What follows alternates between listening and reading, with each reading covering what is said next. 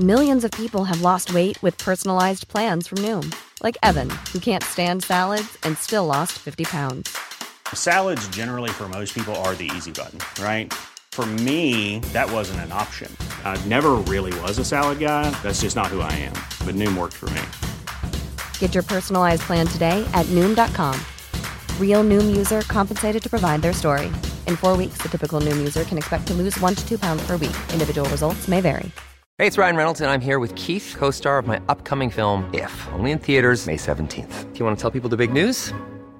All right, I'll do it. Sign up now and you'll get unlimited for $15 a month in six months of Paramount Plus Essential Plan on us. Mintmobile.com slash switch. Upfront payment of $45 equivalent to $15 per month. Unlimited over 40 gigabytes per month. Face lower speeds. Videos at 480p. Active Mint customers by 531.24 get six months of Paramount Plus Essential Plan. Auto renews after six months. Offer ends May 31st, 2024. Separate Paramount Plus registration required. Terms and conditions apply if rated PG. I'm Sandra, and I'm just the professional your small business was looking for. But you didn't hire me because you didn't use LinkedIn jobs. LinkedIn has professionals you can't find anywhere else, including those who aren't actively looking for a new job but might be open to the perfect role, like me.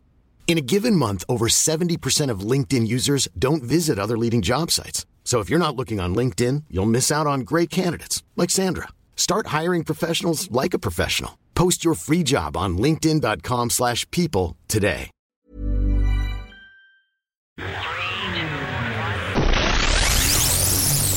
Hello and welcome to the Screen OD podcast. I hope you're having a good day. It's Tim here. I will be your guide through a veritable smorgasbord of television, film, movies, movies if you're in America, film if you're in the UK, streaming content, and general entertainment and media, fun and games. Yes, wherever you are, Screen OD is here to be your guide and make your streaming life better, whether you're walking, driving, lying down, and listening, this is the podcast for you. Hopefully, you're not sleeping though, because I have a habit of starting to listen to podcasts and fall asleep before I really get into uh, what it's all about. So, hopefully, not too many of you have dropped off. Yeah, if you do drop off and don't know what's happened, do start again tomorrow. Or just email us at podcast at ScreenOD and ask what was in the episode, and we'll, we'll, we'll get back to you um, with some details. I mean, we can't provide that as a service that scales up to everyone forever because obviously would, we'd have to hire a whole team of people who are just writing personalised emails to everyone uh, in uh, in in the podcasting galaxy, which could be quite inefficient. Which is why we do this podcast. It's kind of like once for everyone. So hopefully um, you're just listening and uh, you're very welcome. So you probably want to know what's happening today on the podcast and. I, am going to tell you, it's a bit of a sci-fi special this week, which is good because I um, I, I'm partial to a bit of science fiction. I'm not a sci-fi super fan by any means, but I certainly I grew up um, listening and to and watching kind of uh, BBC, primarily BBC radio collection and and VHS videos of you know the th- things like Doctor Who. Obviously, had a lot of Doctor Who videotapes going around. Particularly, a family friend was a big collector of them, so we used to borrow those and watch the old Tom Baker episodes, uh, especially. Very, very keen on uh, things like the Ark, the Ark in Space, uh, Cybermats. You don't see as much of them as you used to.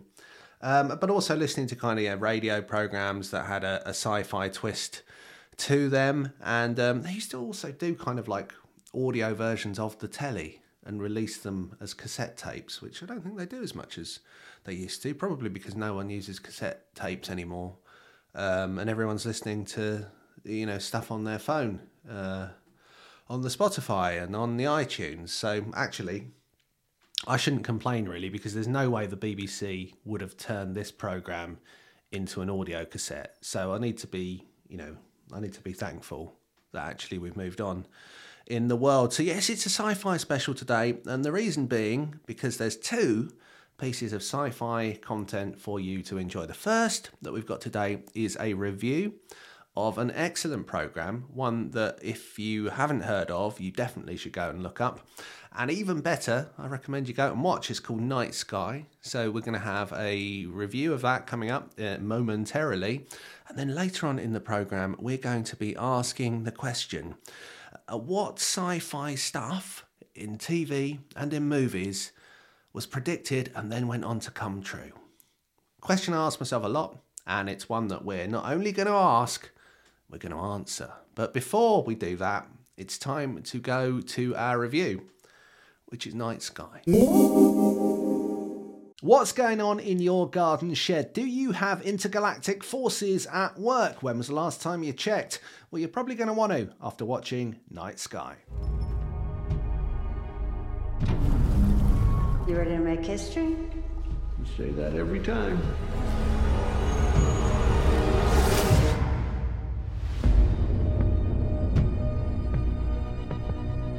I it's a heck of a view. Oh, it's more than that. Maybe it's time we finally tell somebody else.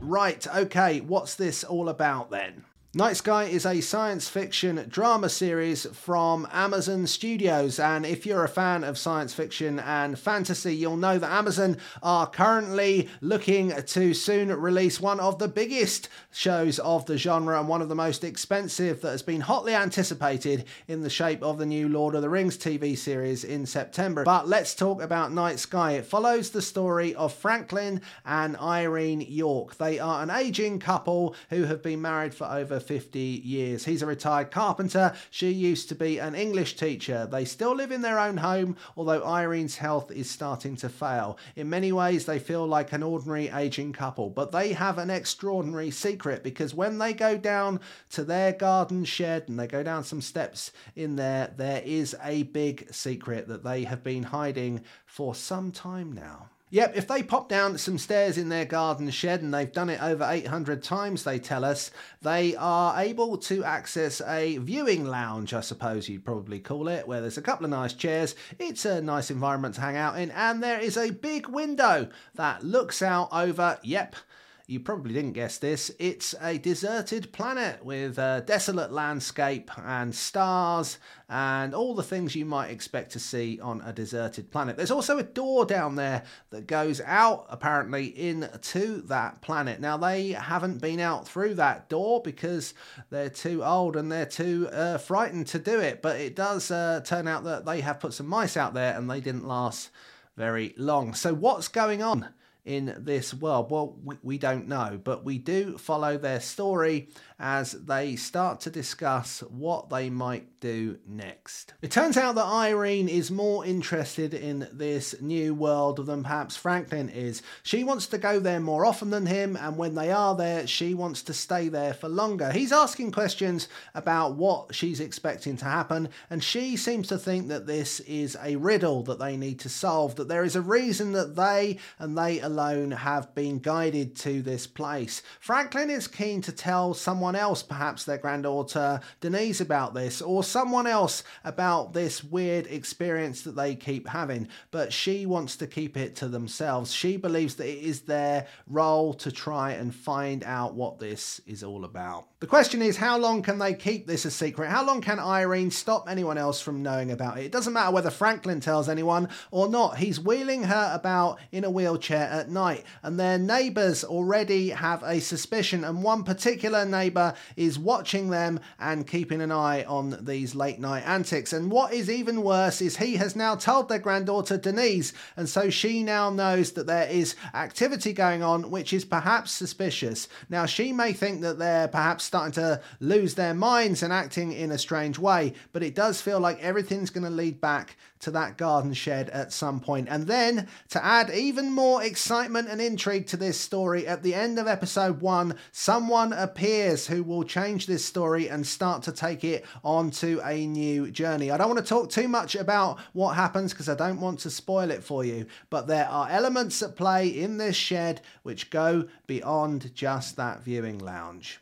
I don't want to go into any more detail at this stage about what happens next at the end of episode one or into episode two because I do feel like this is a show that is deliberately crafted to be intriguing and to slowly release information. But all you do need to know is that Franklin and Irene's story is obviously at the very center of this, but there are interconnected stories that we are starting to be introduced to that will, it seems, start to come together and coalesce around a common theme. Although this is clearly an intriguing story with lots of twists and turns and mysteries to come that will keep you gripped as a viewer, I think the thing that you'll be drawn to most, that I certainly was, is the clearly exceptional performances from the two lead actors who are playing out this beautiful relationship on screen between Irene and Franklin. You have Sissy Spacek and J.K. Simmons, two brilliant actors at the absolute top of their game. It's the things that they don't say,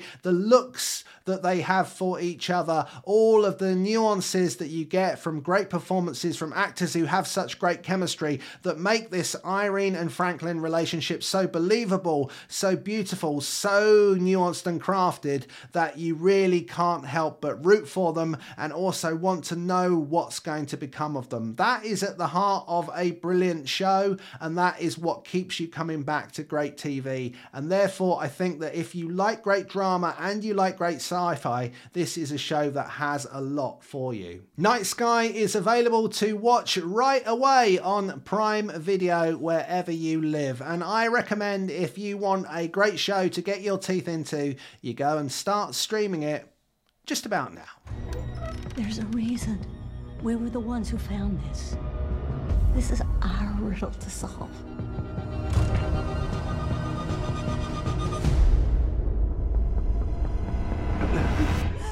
Yeah, I genuinely can't recommend that one enough. If you're a sci- fan of science fiction, you, you're going to really enjoy it, and some absolutely brilliant performances in it as well. But just really, really well paced piece of TV. Um, so yeah, do go and watch that. But we promised you more than just a review today. I promised you that there would be talk of what science fiction stuff from TV and movies had actually come true. Now, I've got to admit, most of the things that I assumed when I was a child, and you know, as I said, I'm not a student of science fiction in the in the sense that I know the ins and outs of every science fiction series and uh, um, uh, kind of obsess over canon.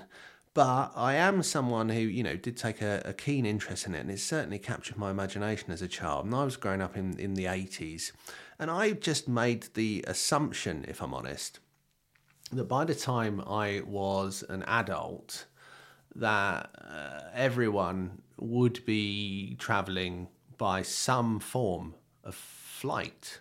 Um, not we would grow wings and evolve in 20 years into bird like creatures, although that would be quite cool. But more that, you know, the, the Jetsons would be a thing. I guess I saw the Jetsons as a blueprint for modernity.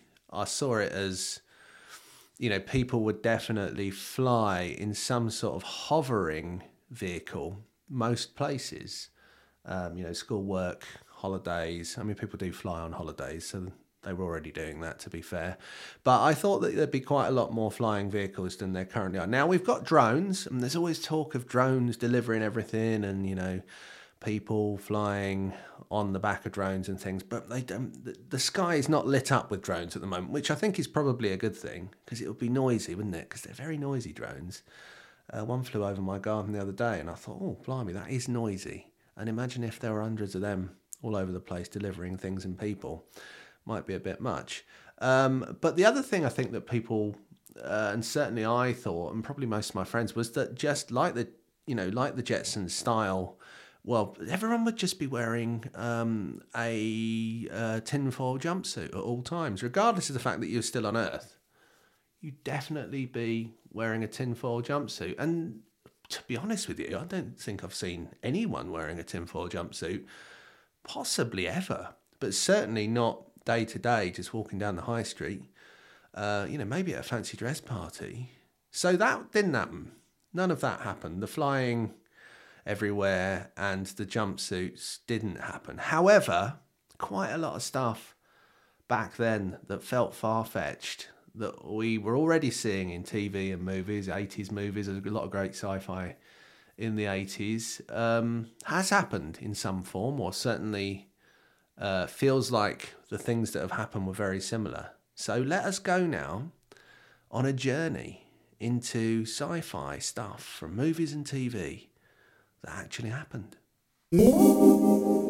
It's the stuff of sci fi. It's a phrase that's sometimes used to describe things that really we don't expect to happen in our lifetimes. But I'm here to tell you that TV and movies have predicted more things in their sci fi depictions of the world than you might think. So let's go on a journey through some of the things that have gone from sci fi to reality. I'll be back. Oh, right. Uh, wasn't expecting him. Uh, nice to see you, Arnie. Thanks for the intro. Gentlemen, beam me aboard. We can't, Captain. Transporter is out again. Mr. Scott, 20 seconds to detonation. Goodness, high drama as always on the USS Enterprise there in the 1960s in the original series. And the reason I picked that clip, as you've probably guessed, is because you see Captain James T. Kirk there using his communicator device. Now, the communicator was something that allowed members of the crew to talk to each other, but also pinpoint positions and also send SOS messages when they needed to. Does that sound familiar? Yes, indeed. It was like a flip phone, wasn't it? But actually, the functionality in it was quite similar to a modern smartphone. Yes, you couldn't do your Snapchat and stuff because it hadn't been invented yet, but it was a very smart device, which now everyone's got one in their pocket. But everyone in the 1960s, when they looked at that communicator device, saw it as something that would probably never happen. But it did happen, and it has happened. Anyway, let's move on to our next thing.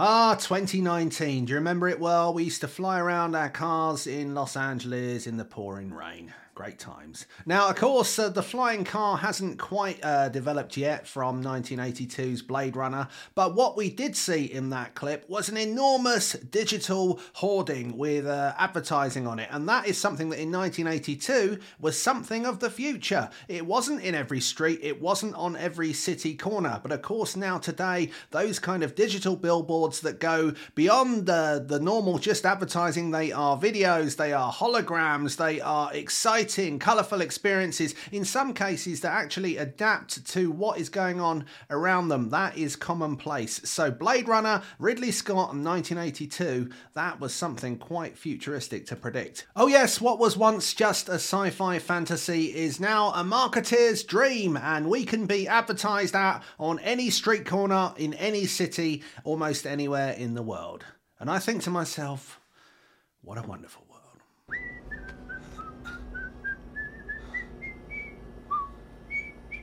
Where am I? You're in a Johnny Cab. I mean, what am I doing uh-huh. here? I'm sorry. Would you please rephrase the question? Huh? How did I get in this taxi? The door opened. You got in. Ah, the Johnny Cab, everyone's favourite autonomous driving vehicle. But of course, when Total Recall came out in 1990, the idea of cars driving themselves felt pretty futuristic. Now, today, of course, some of the biggest automotive manufacturers in the world and the tech companies are all trying to work out how to make cars drive on their own. Some with more success than others. And I think this footage here just is someone where you can't see the hands on the wheel, but it gives the illustration of an automated car driving along. And I'm sure at some point in the very near future, these automated cars will become quite the reality in our lives. Whether or not they'll still have Johnny driving them, I don't know. I think personally, I'd feel more comfortable if he wasn't there, but we'll have to see how it goes. But once again, a great prediction from sci fi of the way that things would go.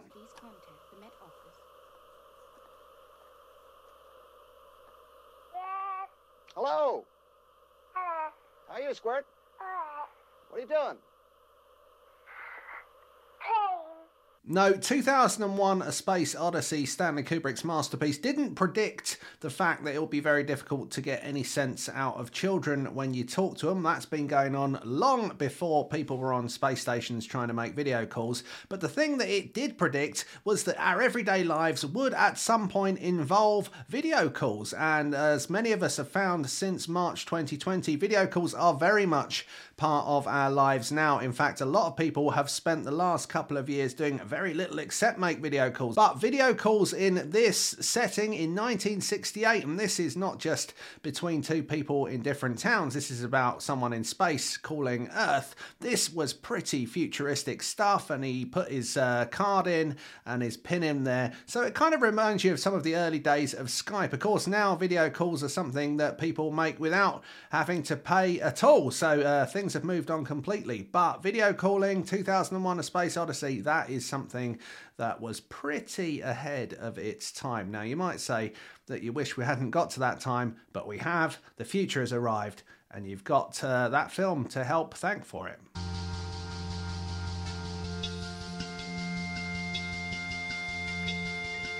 There's nothing there. The books have nothing to say. Well, of course, it's not got anything to say. It's a book. It can't talk. It's not an audio book. You have to read it, mate. Don't just sweep them on the floor or burn them. It's, it's, just not on. Anyway, this is Fahrenheit 451, which is a 1966 film based on a Ray Bradbury novel. And the thing that's interesting about this one is not that it predicted the fact that the audiobook would come along and allow books to talk to you, which um, is something that does happen. And interestingly, is what the device that it predicted is used for in many cases. Because in the book and in the movie, there is a device called a seashell, which is a thimble like device that goes inside people's ears and it allows wireless communication of information and music. And many people have compared this to the earbud or Apple's very famous example of that, the AirPod. You've got to remember that most people in the 60s who were using headphones would have had massive great cans like that connected by a loopy wire to their record player. So the idea of a wireless device that can be used anywhere was pretty futuristic. But uh, the AirPod has arrived, and if you want to get your hands on one, there are some deals down below in the description of AirPods. So, you know, do feel free to check them out if you would like. I have extended my consciousness to this house. All systems here are now under my control.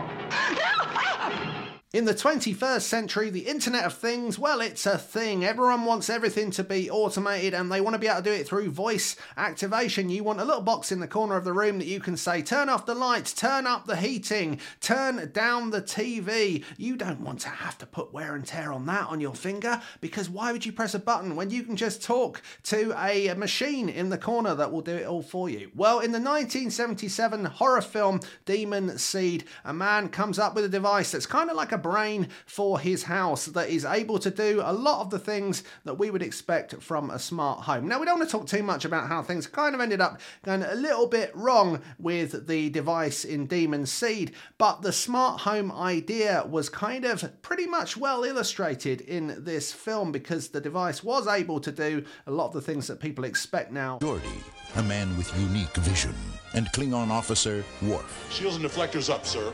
Yellow alert. Today, the idea of being able to aimlessly while away our hours by scrolling up and down a mobile phone screen or on a tablet or increasingly on a computer screen is something that we kind of expect as standard. But in 1987, when Star Trek The Next Generation exploded onto our screens, this was something that people probably hadn't seen very much before. Was it predicting the future? Did it see what we would all be doing? Well, they didn't quite get the, you know, riding around in space bit right, but when it came to the screens and the touch screens, I think they had it pretty much bang on. Yeah, interesting stuff, all that. Um, as I said, you know, sci fi didn't quite go the way that I thought it was going to. But, you know, there's still time. There's still time. I guess when, you, when you're a kid thinking about what will the future be like, you kind of think being an adult is about as far away as it gets. And then obviously you get a bit older and you start thinking, you know, hopefully I've got a bit longer and uh, maybe maybe maybe we will one day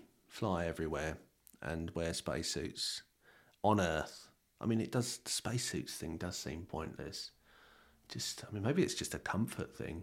Maybe people just think it's more comfortable to wear kind of tinfoil spacesuits, and you know that's a realization that we'll all come to. But I don't know. It feels feels like that bit probably won't happen. Um, but, you know, we'll have to wait and see. Anyway, thanks very much for joining us again, joining me for the um, the Screen OD podcast. It's always a pleasure to have you. Um, it's very nice, very nice to hear from you as well. So if you do want to get in touch, do um, do send us send us an email at podcast at screenod.com. And um, please do go and look at the uh, the YouTube channel because there's tons of content there. If you love uh, TV, movies, streaming, um, you're looking for you know information about things that might happen in shows in the future, and just generally you know love love the entertainment world. Um, there's loads of stuff on the YouTube channel. You just go to youtube.com. If you put forward slash c forward slash screen ODs, the the easiest way of finding it. But there's probably other ways. Um, but I'll let you work that out. You're a smart bunch. You don't need me to tell you how to do that. We're on all the socials as well. And of course, you can go to screenod.com if you want some uh, a bit of written content. Um, there's some of that on there as well. So there's kind of lots of options if you're a fan of the Screen OD um, to, to, to stay in touch. But um, obviously, keep podcasting with us as well because this is kind of the most, probably the most laid back way that you can stay in touch with the Screen OD world. Um, but it's been a pleasure having you here as always, and um, we'll see you again very soon. Have a have a lovely day, whatever you're doing. Bye.